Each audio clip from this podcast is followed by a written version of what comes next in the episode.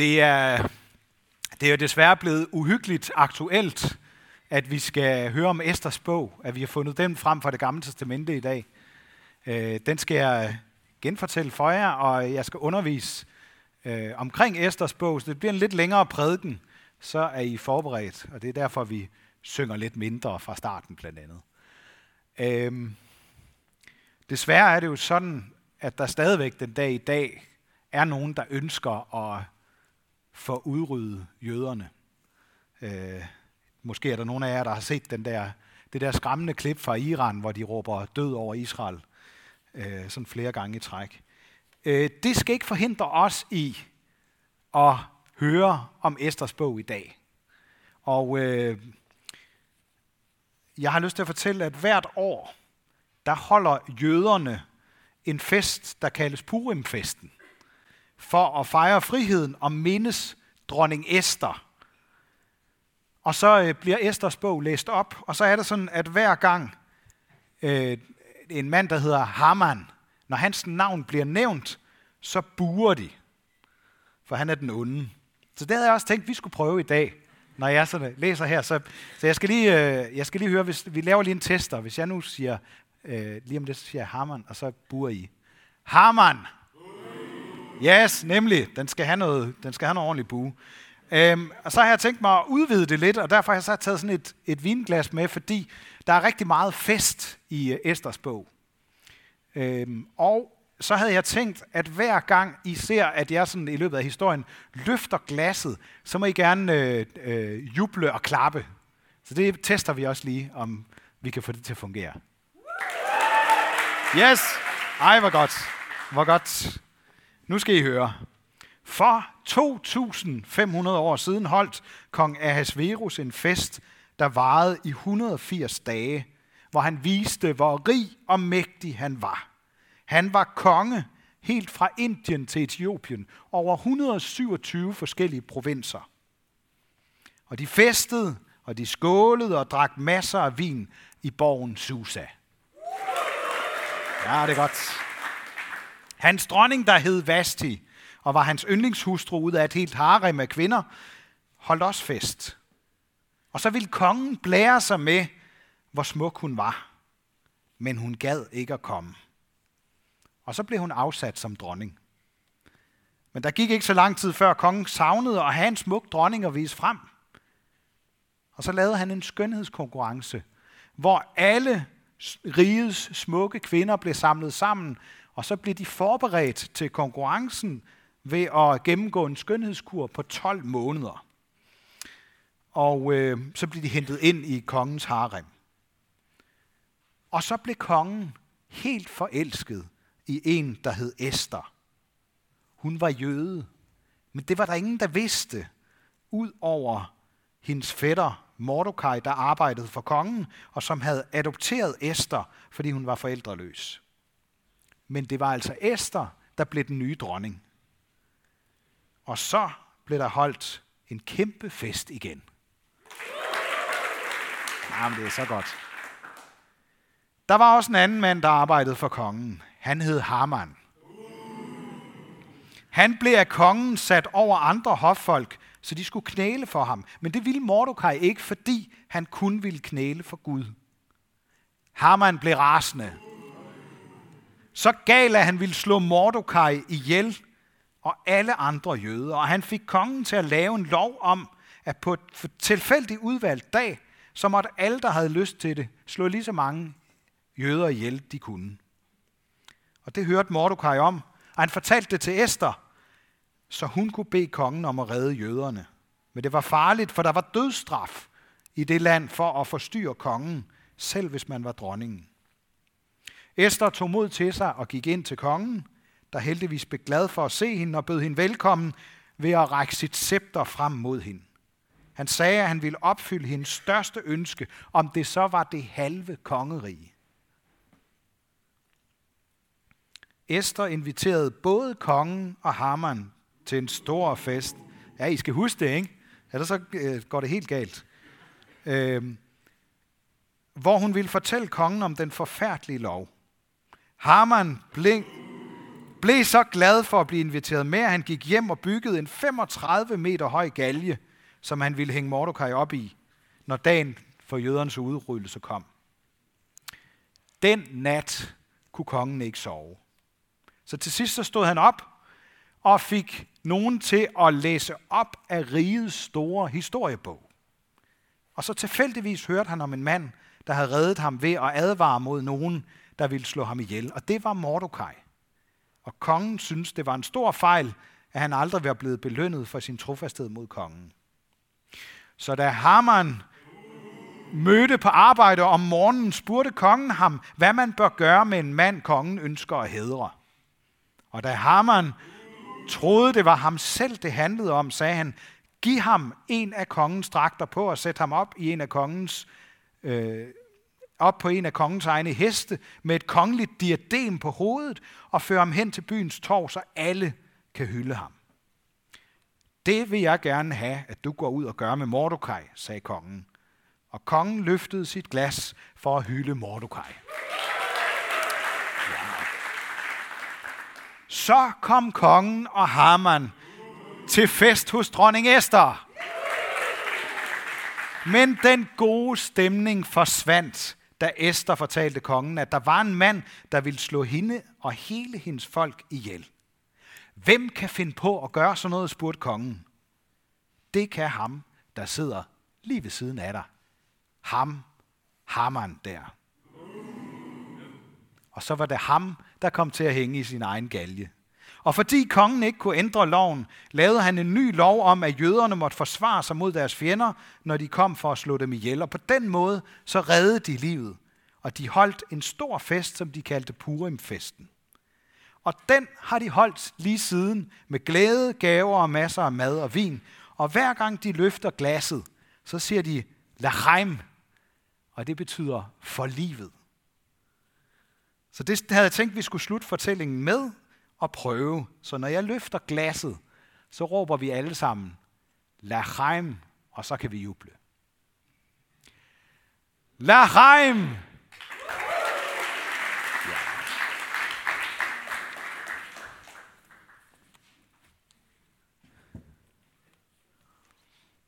Lad os bede en bøn sammen.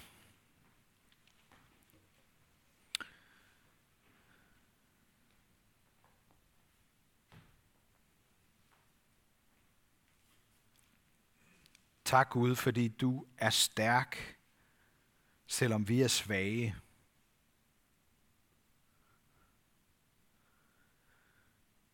Og du har lovet os sejren, selv når vi ser ud til at tabe. Giv os mod til at tro og håbe og kæmpe for det gode og for sandheden. Amen.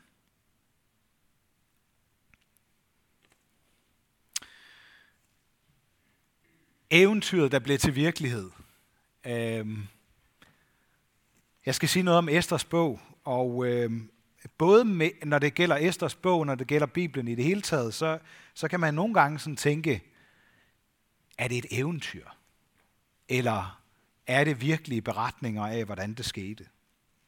Og da jeg for nylig læste Esters bog sammen med Frida, min kone, så sagde hun, vores store eventyrforfattere må have læst Esters bog. Der er simpelthen så mange eventyrmotiver i. Og vi kan jo godt sådan tænke, Nå, det er nok fordi det er et eventyr. Men det er den anden vej rundt. Esters bog er med meget stor sandsynlighed de her 2.500 år gammel. Så den er altså kommet før alle vores europæiske eventyrfortællere. Øh, der er også en del persiske udtryk og detaljviden, som tyder på, at den er fra det 4. 5. århundrede før Kristus. Vi kender ikke forfatteren, men det slog mig, da jeg læste Esters bog, at den måde, bogen er skrevet på, minder lidt om den måde, Justin Martyr i Oldkirken beskrev de første kristne menigheder. Det er jo sådan en beskrivelse, som udenforstående skal kunne forstå. Og der beskriver han det meget sådan på, på, på sådan en, en, en ikke åndelig måde. Han, han beskriver det sådan, så, så mennesker uden for de kristnes sammenhænge ikke skal frygte de kristne og hvad det er, de render og laver til deres gudstjenester. Det, han beskriver det som noget meget normalt. De er til at stole på, og de gør gavn for de mennesker, deres naboer og dem, der bor i, i, de bor imellem, og det er til gavn for samfundet. De kristnes forsamlinger er til gavn for samfundet. Og på samme måde er Esters bog et skrift, der forsøger at sætte jøderne i et godt lys og beskrive det, sådan så udenforstående kan forstå det. Måske netop fordi jøderne i den tid var et mindretal, en minoritet, som mange måske ikke kendte til eller havde hørt om. Og måske er det også forklaringen på, at Guds navn ikke nævnes i Esters bog. Det er bare antydet, at der er en Gud, der står bag. Så er der en lille detalje med, at kong Ahasverus, som han bliver kaldt i Bibelen, han hedder Xerxes i de græske historiebøger. Og det handler simpelthen om, der er egentlig en, lidt en parallel til, at vi, øh, øh, vi både kalder Jesus for Messias og Kristus. Messias er det hebraiske, og Kristus er det græske udtryk for det samme. Og på samme måde er Ahasverus og Xerxes den samme mand med forskellige navne. Så det er en vigtig jødisk bog, øh, og det er desværre øh, voldsomt aktuelt lige nu. Det er en bog om, hvordan jøderne har været nødt til at kæmpe for overlevelse. Der er en utrolig stærk identitet i det her, en identitet og betydning, der minder lidt om jødernes påskefejring, som også er sådan en befrielsesfest, hvor de blev befriet fra slaveriet. Og her i Esters bog bliver de befriet fra udslettelsen. Og grunden til, at de fejrer det, der hedder Purimfesten, det er, at de kastede pur eller lod om, hvilken dag de præcis skulle udrydde alle jøderne. Og lige siden dengang, så har jøderne hvert år fejret den her frihed. Og det er fuldstændig rigtigt, det jeg fortalte jer om, at når Esters bog bliver læst højt, så buer man, hver gang Hamans navn bliver nævnt. Hvis jeg lige skal, skal komme med en, øh, øh, en moderne parallel, så så jeg Barcelona spille her for nylig mod øh, et andet hold, hvor Sergio Ramos spillede. Og øh, hver gang han fik bolden, så buede Barcelonas tilskuere. Og det helt øh, fantastiske, det var jo så på et tidspunkt i anden halvleg, så, så scorede øh, Ramos et selvmål. Øh, så har vi jo den fuldendte parallel til Esters bog, fordi Harman scorer i den grad også et selvmål så har jeg undret mig over, hvorfor Esters bog er så overset i den kristne tradition. Jeg, jeg har snakket med flere i forhold til, at vi skulle have den her særlige gudstjeneste med undervisning om Esters bog, som sådan, Esters bog, står den i Bibelen? Eller som ikke har læst den, eller som slet ikke lige kunne huske, hvad den handlede om. Hvorfor er den sådan lidt overset? Det ved jeg ikke. Måske er det, fordi vi vi har svært ved at spejle os i sådan meget anderledes verdensbillede. Måske er den sådan lidt elitær. Den handler jo om, om, om sådan, den handler jo ikke bare om, om almindelige mennesker. Jo, Esther var en almindelig forældreløs pige, men, men hun bliver jo så dronning. Så det er jo, det er jo toppen af toppen, vi hører om. Ikke? Måske er det, fordi den er patriarkalsk med den her ene hersker, og det her store harem og sådan noget. Det er måske svært at, at øh, forholde sig til. Eller også er det simpelthen det der med, at Gud ikke nævnes. Måske har den ikke været frem nok til de kristne. Alligevel, selvom Guds navn ikke nævnes, så kommer hans magt og hans indflydelse på verdenshistorien tydeligt til udtryk gennem kampen mellem gode og onde kræfter. Et endnu bedre argument for, hvorfor den er blevet lidt overset, det er måske nok, at der ikke er nogen direkte profetier i Esters bog, som bliver taget op i det nye testamente. Esters bog, eller passager fra Esters bog, nævnes overhovedet ikke i Nyt Testamente. Til trods for det, så har Esters bog nogle stærke moralske budskaber. For eksempel kunne man sige, hvad et menneske sår, skal det også høste. Det kommer tydeligt til udtryk i Esters bog. Og så har den nogle spændende billeder på det, der kom til at ske i Nytestamentet eller i den første kristne kirkes tid. Esters bog er på mange måder sådan et forbillede på, hvordan virkeligheden blev for de forfulgte kristne i Romeriet. Og så synes jeg jo også godt, man kan tænke om Esther som en eller anden form for Kristusfigur. På Esters tid, der var der, det var en meget pluralistisk tid. Det var perserne og mederne, der regerede. Og som så mange andre gange, vel nærmest altid i verdenshistorien, så kredser dem, der har magten, der er de styret af, af det her med magt og anerkendelse, med de fokuserede fokuseret på skønhed, sex og på penge og rigdom. Sådan har det altid været, og sådan var det åbenbart også dengang. Og midt i det her pluralistiske samfund, hvor alle kæmper om at blive hørt og få magten, og få mest muligt ud af det hele, så er der altså et mindretal. Fjerde generation af jøder efter Daniel og hans venner, der blev bortført til Babylon øh, omkring 100 år tidligere. Nu er øh, nogle af jøderne vendt tilbage til Jerusalem og er ved at øh, have genopbygget templet, og er på det her tidspunkt også ved at genopbygge muren omkring Jerusalem.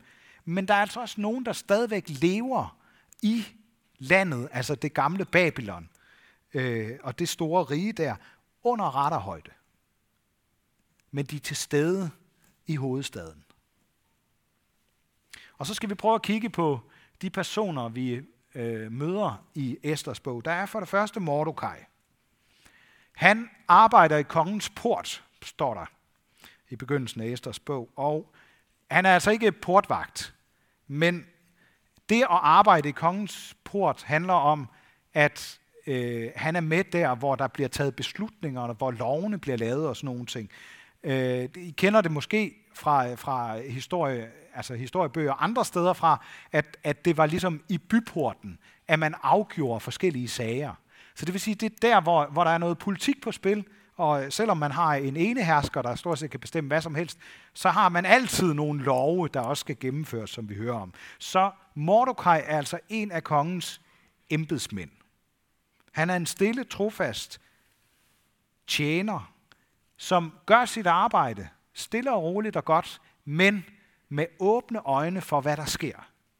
Han er en gudfrygtig jøde, finder vi ud af. Han er en god stedfar, i modsætning til de onde stedmødre i eventyrene.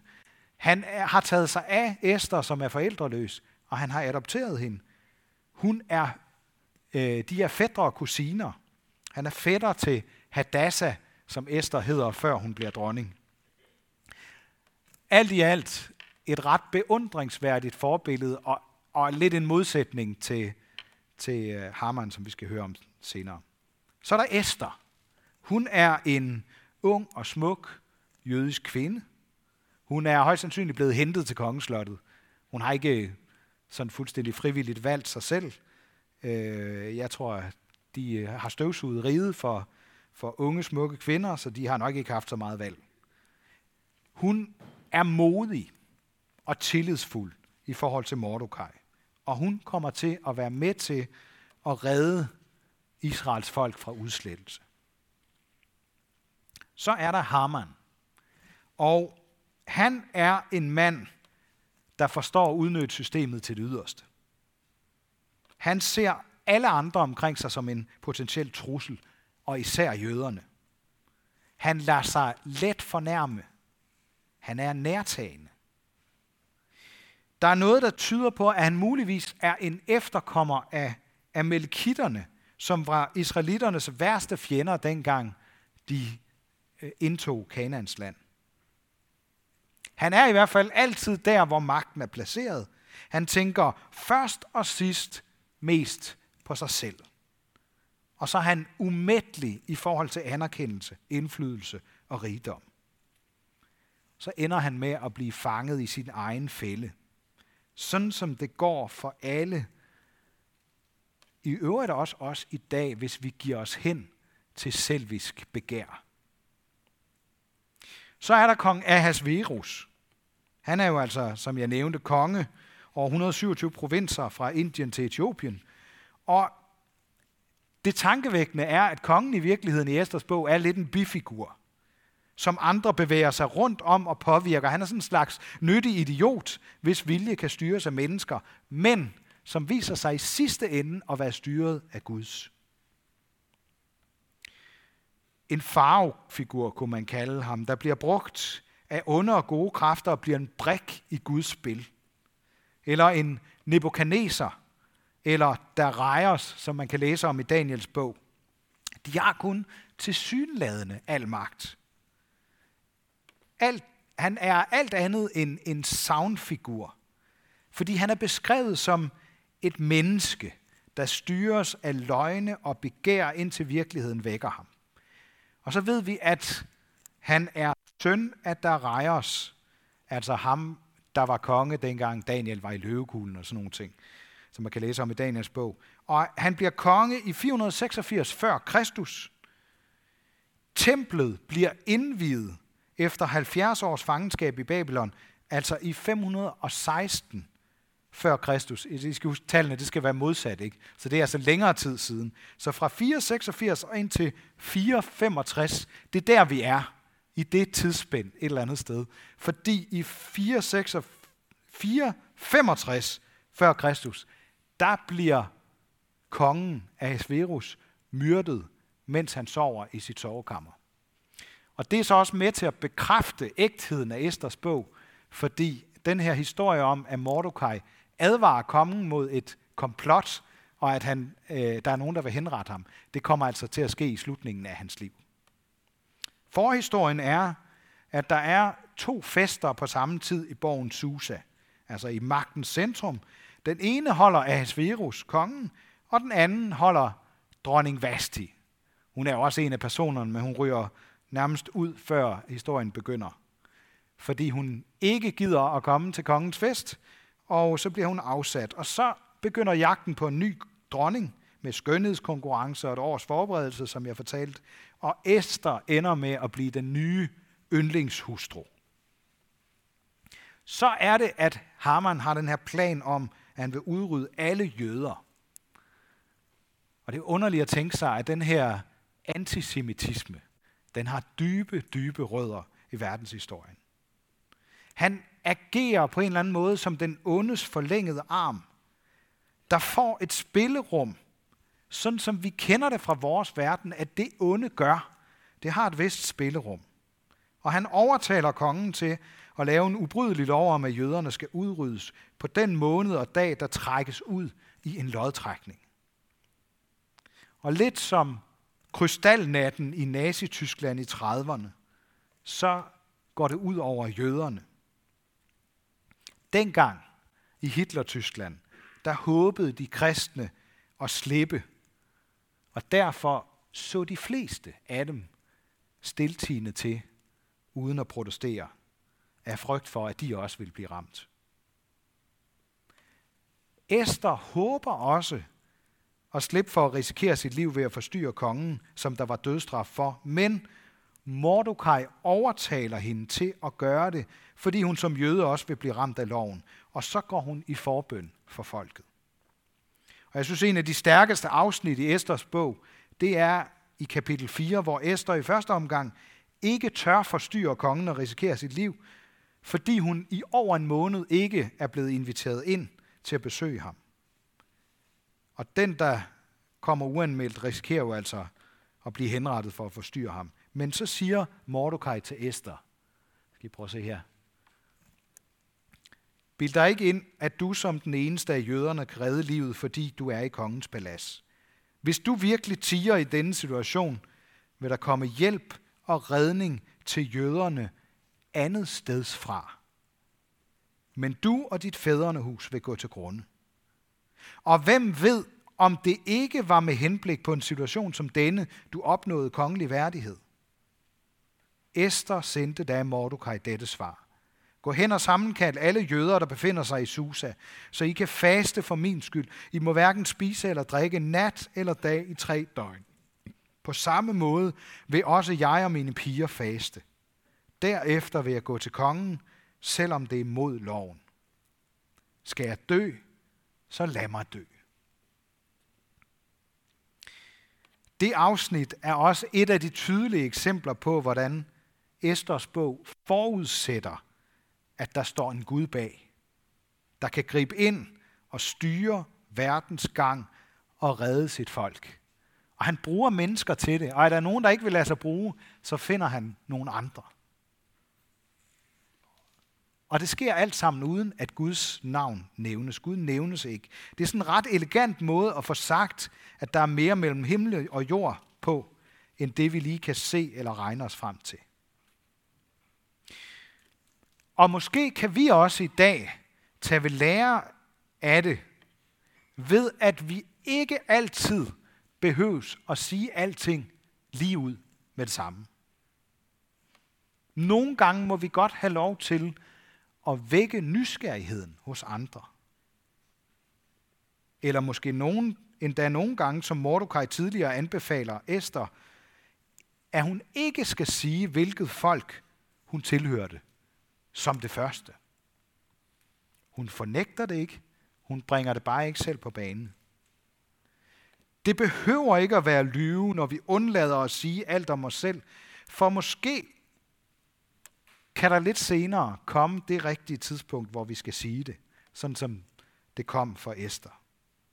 Så skal vi til gengæld lade os inspirere af Esther til at risikere vores liv, eller måske bare vores gode navn og rygte, hvis det handler om at stå op for andre og hjælpe andre og vedkende os, at vi også er en del af de kristne, af Guds folk. Jeg tror, der er en tid til at sige lidt og mest gøre godt, men der også kommer muligheder for virkelig at bekende kulør og fortælle om, hvad der betyder mest for os i livet, og hvilket folk vi tilhører. Guds folk. Så tror jeg også, at beretningen om Esther kan være et billede på, hvordan Jesus gik i forbøn for os. Ikke hos en lunefuld herre som Esters konge, men hos en retfærdig Gud, der ikke lader det onde ustraffet. Jesus mødte ikke et benådende scepter som Esther, men blev ramt af den lov, der straffer synden med døden. Jesus fandt ikke noget, men det gjorde hans kristenfolk. Og på den måde er den eventyrlige beretning om Esther og redningen af det jødiske folk overgået af virkeligheden, fordi antydningerne af straf og redning bliver til fremkaldte billeder af, hvordan Gud hele vejen gennem verdenshistorien har haft en plan om at udrydde det onde ved at ofre sit liv for verdens folk, som vi kan læse om det i Nytestamentet. Det er ikke kun for jøderne, men det er for alle, der tør tro på, at hans benådning og frikendelse holder på den yderste dag. På vores sidste dag skal vi heller ikke dømmes af en lunefuld konge, vi ikke kender, men af Jesus selv, som vi siger det i trosbekendelsen, der skal komme for at dømme levende og døde. Den eventyrlige redning, Esther og hendes folk oplever, er på den måde et lille glimt i verdenshistorien af, hvordan Gud vil gøre en ende på kampen mod det onde og give os evigt liv. Men som i Esters bog, og i øvrigt i kirkens historie, så får underligt nok, så får Guds indgreb nærmere det onde til at blive endnu mere ondskabsfuldt, i stedet for at forsvinde. Måske er der også det, vi her i dag for tiden ser et eksempel på i Israel. For Haman bliver godt nok inviteret med til et måltid med både kongen og dronningen, som han er meget stolt af, men på vej hjem, så bliver han så voldsomt optaget af at få Mordecai væk fra kongeslottet, at han bygger en 35 meter høj galge lige uden for sit hjem, som han så har tænkt sig, at Mordecai skal hænges op i. Og så kan vi læse, at om natten, så kan kongen ikke falde i søvn. Hvorfor mund? Han har lige lavet en lov, hvor han har givet tilladelse til en fuldstændig gennemført etnisk udrensning af et folk. Eller også er det et af de der tegn, Esters bog er fuld af, der får os til at tænke på den påvirkning, der kommer et andet sted fra, fra en helt anden verden. Men i hvert fald så for at berolige sig selv, så får han læst op af historiekrønningen. Og det må være et eller andet med at prøve at finde det mest søvndysende, han kunne forestille sig. Og så se, om det virker til at falde i søvn på. Og så tilfældigvis, måske er det ikke så tilfældigt. Det sjove er, at, at, at Esters bog handler om Purimfesten, det der med at trække lod. Og så, når man læser bogen, så får man fornemmelse af, at der er jo ikke noget som helst af det her, der er et tilfælde. Tilfældigvis, så hører han om Mordecai, der for nogle år siden redde kongens liv ved at forhindre en sammensværgelse mod ham og et kongemor. Og så spørger han sin betroede mand Haman, hvordan man burde hedre sådan en mand, og uden at vide det, at det er Mordecai, det handler om. Fordi Haman kommer først lige lidt efter, at, at kongen har fået læst det der op. Så er det jo sådan i bedste Anders And og Fætter Højbens stil. Så tror Haman, det er ham selv, det handler om, og ikke Mordecai. Og så bliver kongens ydmyge og trofaste jødiske embedsmand hyldet med optog gennem byen, mens Haman er rasende misundelig på det. Et godt billede på det, Jesus flere hundrede år senere sætter ord på, når han siger, skal vi have den næste slide her, den der ophøjer sig selv skal ydmyges, men den der ydmyger sig selv skal ophøjes. Så Mordecai bliver ophøjet, mens Haman skumler som en anden kain, der får endnu mere lyst til at slå sin menneskebror og rival ihjel. Og da han kommer hjem den dag og fortæller sin hustru om sin forfærdelige dag, så siger hun nærmest profetisk til sin mand, at det, der er sket, er begyndelsen til, at du kommer til at lægge under for Mordecai.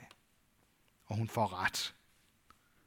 Jeg kommer til at tænke på ypperste præsten Kajfas, der midt i retssagen mod Jesus i Nytestamentet siger, at det er bedre, at en mand dør, end at hele folket går til grunde. Han får også ret. Haman og hans vismænd er ligesom ypperste præsterne og skriftkloge kun optaget af én ting. At få den jøde af vejen hurtigst muligt. I Esters bog, der lykkes det dem ikke. For da kongen finder ud af, at Haman vil slå både Esther, Mordecai og hele deres folk ihjel, så indser han godt nok for sent, at loven om udryddelse af alle jøder er fuldstændig forfejlet. Og det ender med, at Haman kommer til at hænge i sin egen galge. I Nytestamentet, der lykkes det at fange og henrette jøden Jesus og ydmyge ham ved at hænge ham op uden for byen, så alle kan se ham. Men i modsætning til et eventyr, eller for den sags skyld en opbyggelig bog som Esters bog, så ender det ikke med, at de onde dør og de gode vinder. For den bedste, det bedste af alle mennesker til alle tider, mister sit liv og dør. Men fordi der under alle andre love og straffe i verden findes en lov, der overgår dem alle, så sker der noget verdensomvæltende, der ikke var til at se i dødsøjeblikket. Kærlighedens lov. Den, der ydmyger sig selv, skal ophøjes. Den, der mister sit liv, skal vinde det. Den, der sætter sit liv til for sine venner. Den, der frivilligt tager straffen for at købe den skyldige fri er stærkere end døden og den onde selv.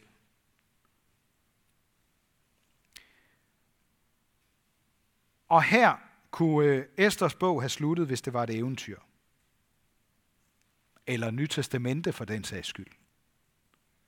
Men til sidst, så finder vi ud af, at modstanden mod sandheden og mod alle, der kalder sig Guds folk eller Guds børn på grund af Jesus Kristus og hans død og opstandelse, stadig bliver bekæmpet af en destruktiv kraft i verden. Ondskaben blusser op og lever stadig. Det er nærmest som en naturlov, at alt godt og sandt skal udfordres i vores verden. Prøv, prøv bare lige en gang at tænke på de ti bud. De er aldrig blevet accepteret af min påstand. Ikke engang i den kristne del af verden. Det er som om, der er en naturlig lov eller lyst i os selv til at ville definere, hvad der er bedst. Og i Esters bog, der må jøderne helt konkret forsvare sig ved at kæmpe imod og udrydde alle dem, der ønsker at udrydde dem. Vi er også nødt til at kæmpe. Ikke sådan i bogstavelig forstand med våben. Heldigvis, så lever vi et fredeligt sted. Men jeg tænker i åndelig forstand. Selvom Jesus har vundet det afgørende slag mod ondskaben og døden, så skal vi kæmpe imod det onde i os og omkring os. Vi skal udrydde det og rense det ud dag for dag.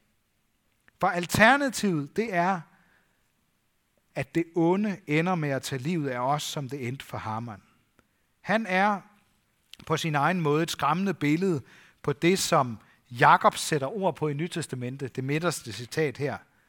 Når man fristes, er det ens eget begær, der drager og lokker en. Så når begæret har undfanget, sætter det synd i verden, og når synden er vokset op, føder den død.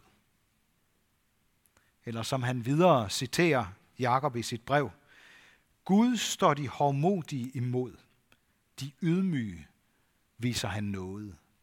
Det er på mange måder sådan essensen af budskabet i Esters bog.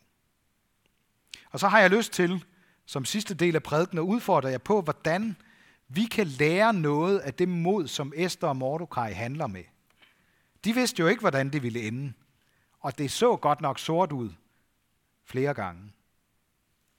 Det interessante er, at vores virkelighed på mange måder nærmer sig den virkelighed, der var deres. Fordi vi som troende kristne er et mindretal.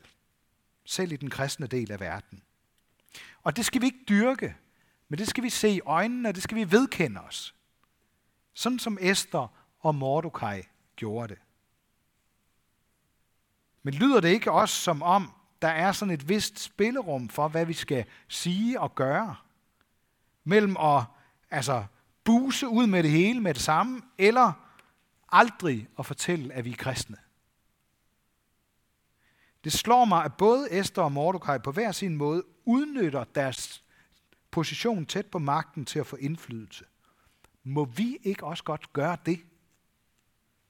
Kan vi ikke også bevidst vælge et erhverv med indflydelse? Jeg tror ikke, jeg lige vil anbefale nogen at blive konkubine i et harem, men, men bortset fra det, kan vi ikke være bevidst tydelige kristne som håndværkere, som embedsmænd, som sundhedspersonale, som undervisere eller virksomhedsledere, eller som studerende. Hvad kan der ikke ske, hvis vi ydmygt stiller os til rådighed for, at vores samfund kan påvirkes andet steds fra? At der er en mening med, at vi er der, hvor vi er lige nu. På studie, på arbejde, i vores familie og venskaber. Jeg taler ikke om, at vi skal have nogle flere demonstrationer og protester og læserbreve.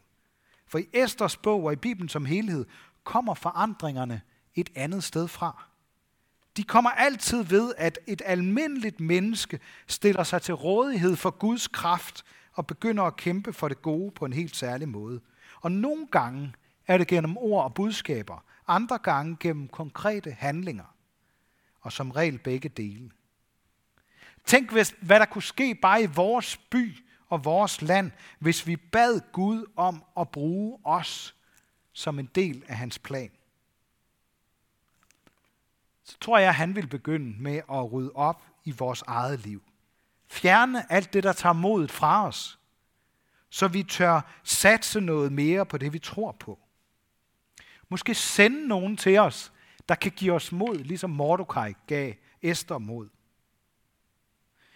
så vi tør risikere at blive kigget skævt til som nogen, der kæmper for det gode og forsager og modsiger det onde. Også når det, der er imod Guds vilje, af vores samfund er blevet ophøjet til noget godt. Og så håber jeg, at I kan høre, at det her, det kræver en god portion ydmyghed. Der begynder med at se på sig selv som en, der gerne vil gøre det gode, men som ikke altid lykkes med det. Esther så smuk ud, men hun manglede modet, indtil hendes fætter viste hende virkeligheden i dens alvor. enten vinder vi det over det gode, eller også så vinder det onde over os. Der findes ikke noget ingensmand, ingenmandsland i den her kamp. Tør vi som Mordecai give hinanden mod ved at tale ærligt om livet? Om liv og død? Om frelse eller fortabelse? Om kærlighed eller det at have nok i sig selv og sit eget og hygge sig mest med det? Jeg tror, det begynder med en ydmyg bøn om, at Gud må bruge mig gennem den dag, jeg er begyndt på. At jeg får mod til at tage et lille skridt i den rigtige retning, der kan blive til redning for min landsmand og for min næste. For der sker ofte det forunderlige, når vi tør tale med andre om det vigtigste i livet, at de også får mod til at åbne for det. Tænk, hvis Mordecai ikke havde konfronteret Esther med den udslettelse, der var tæt på at blive til virkelighed. Tænk, hvis vi som kirke og kristne holder op med at konfrontere andre med, hvor galt det kan gå, hvis Jesus ikke befrier os fra det onde, som vi beder i fader vor. Min ydmyge bøn er, at vi alle på hver vores måde får mod til at blande os i samfundet og i andre menneskers liv på en god og kærlig måde, fyldt med håb om og tro på, at det gode vil vinde for alle, der er en del af Guds folk. Overvej i det mindste, hvordan du kan finde mod til, og måske give andre mod til, at tale og handle efter Guds vilje, så vores liv og samfund skubbes i en god retning. Jeg tror, at det vi gør i det små, kan få meget større betydning, end vi aner. Lad os bede bøn.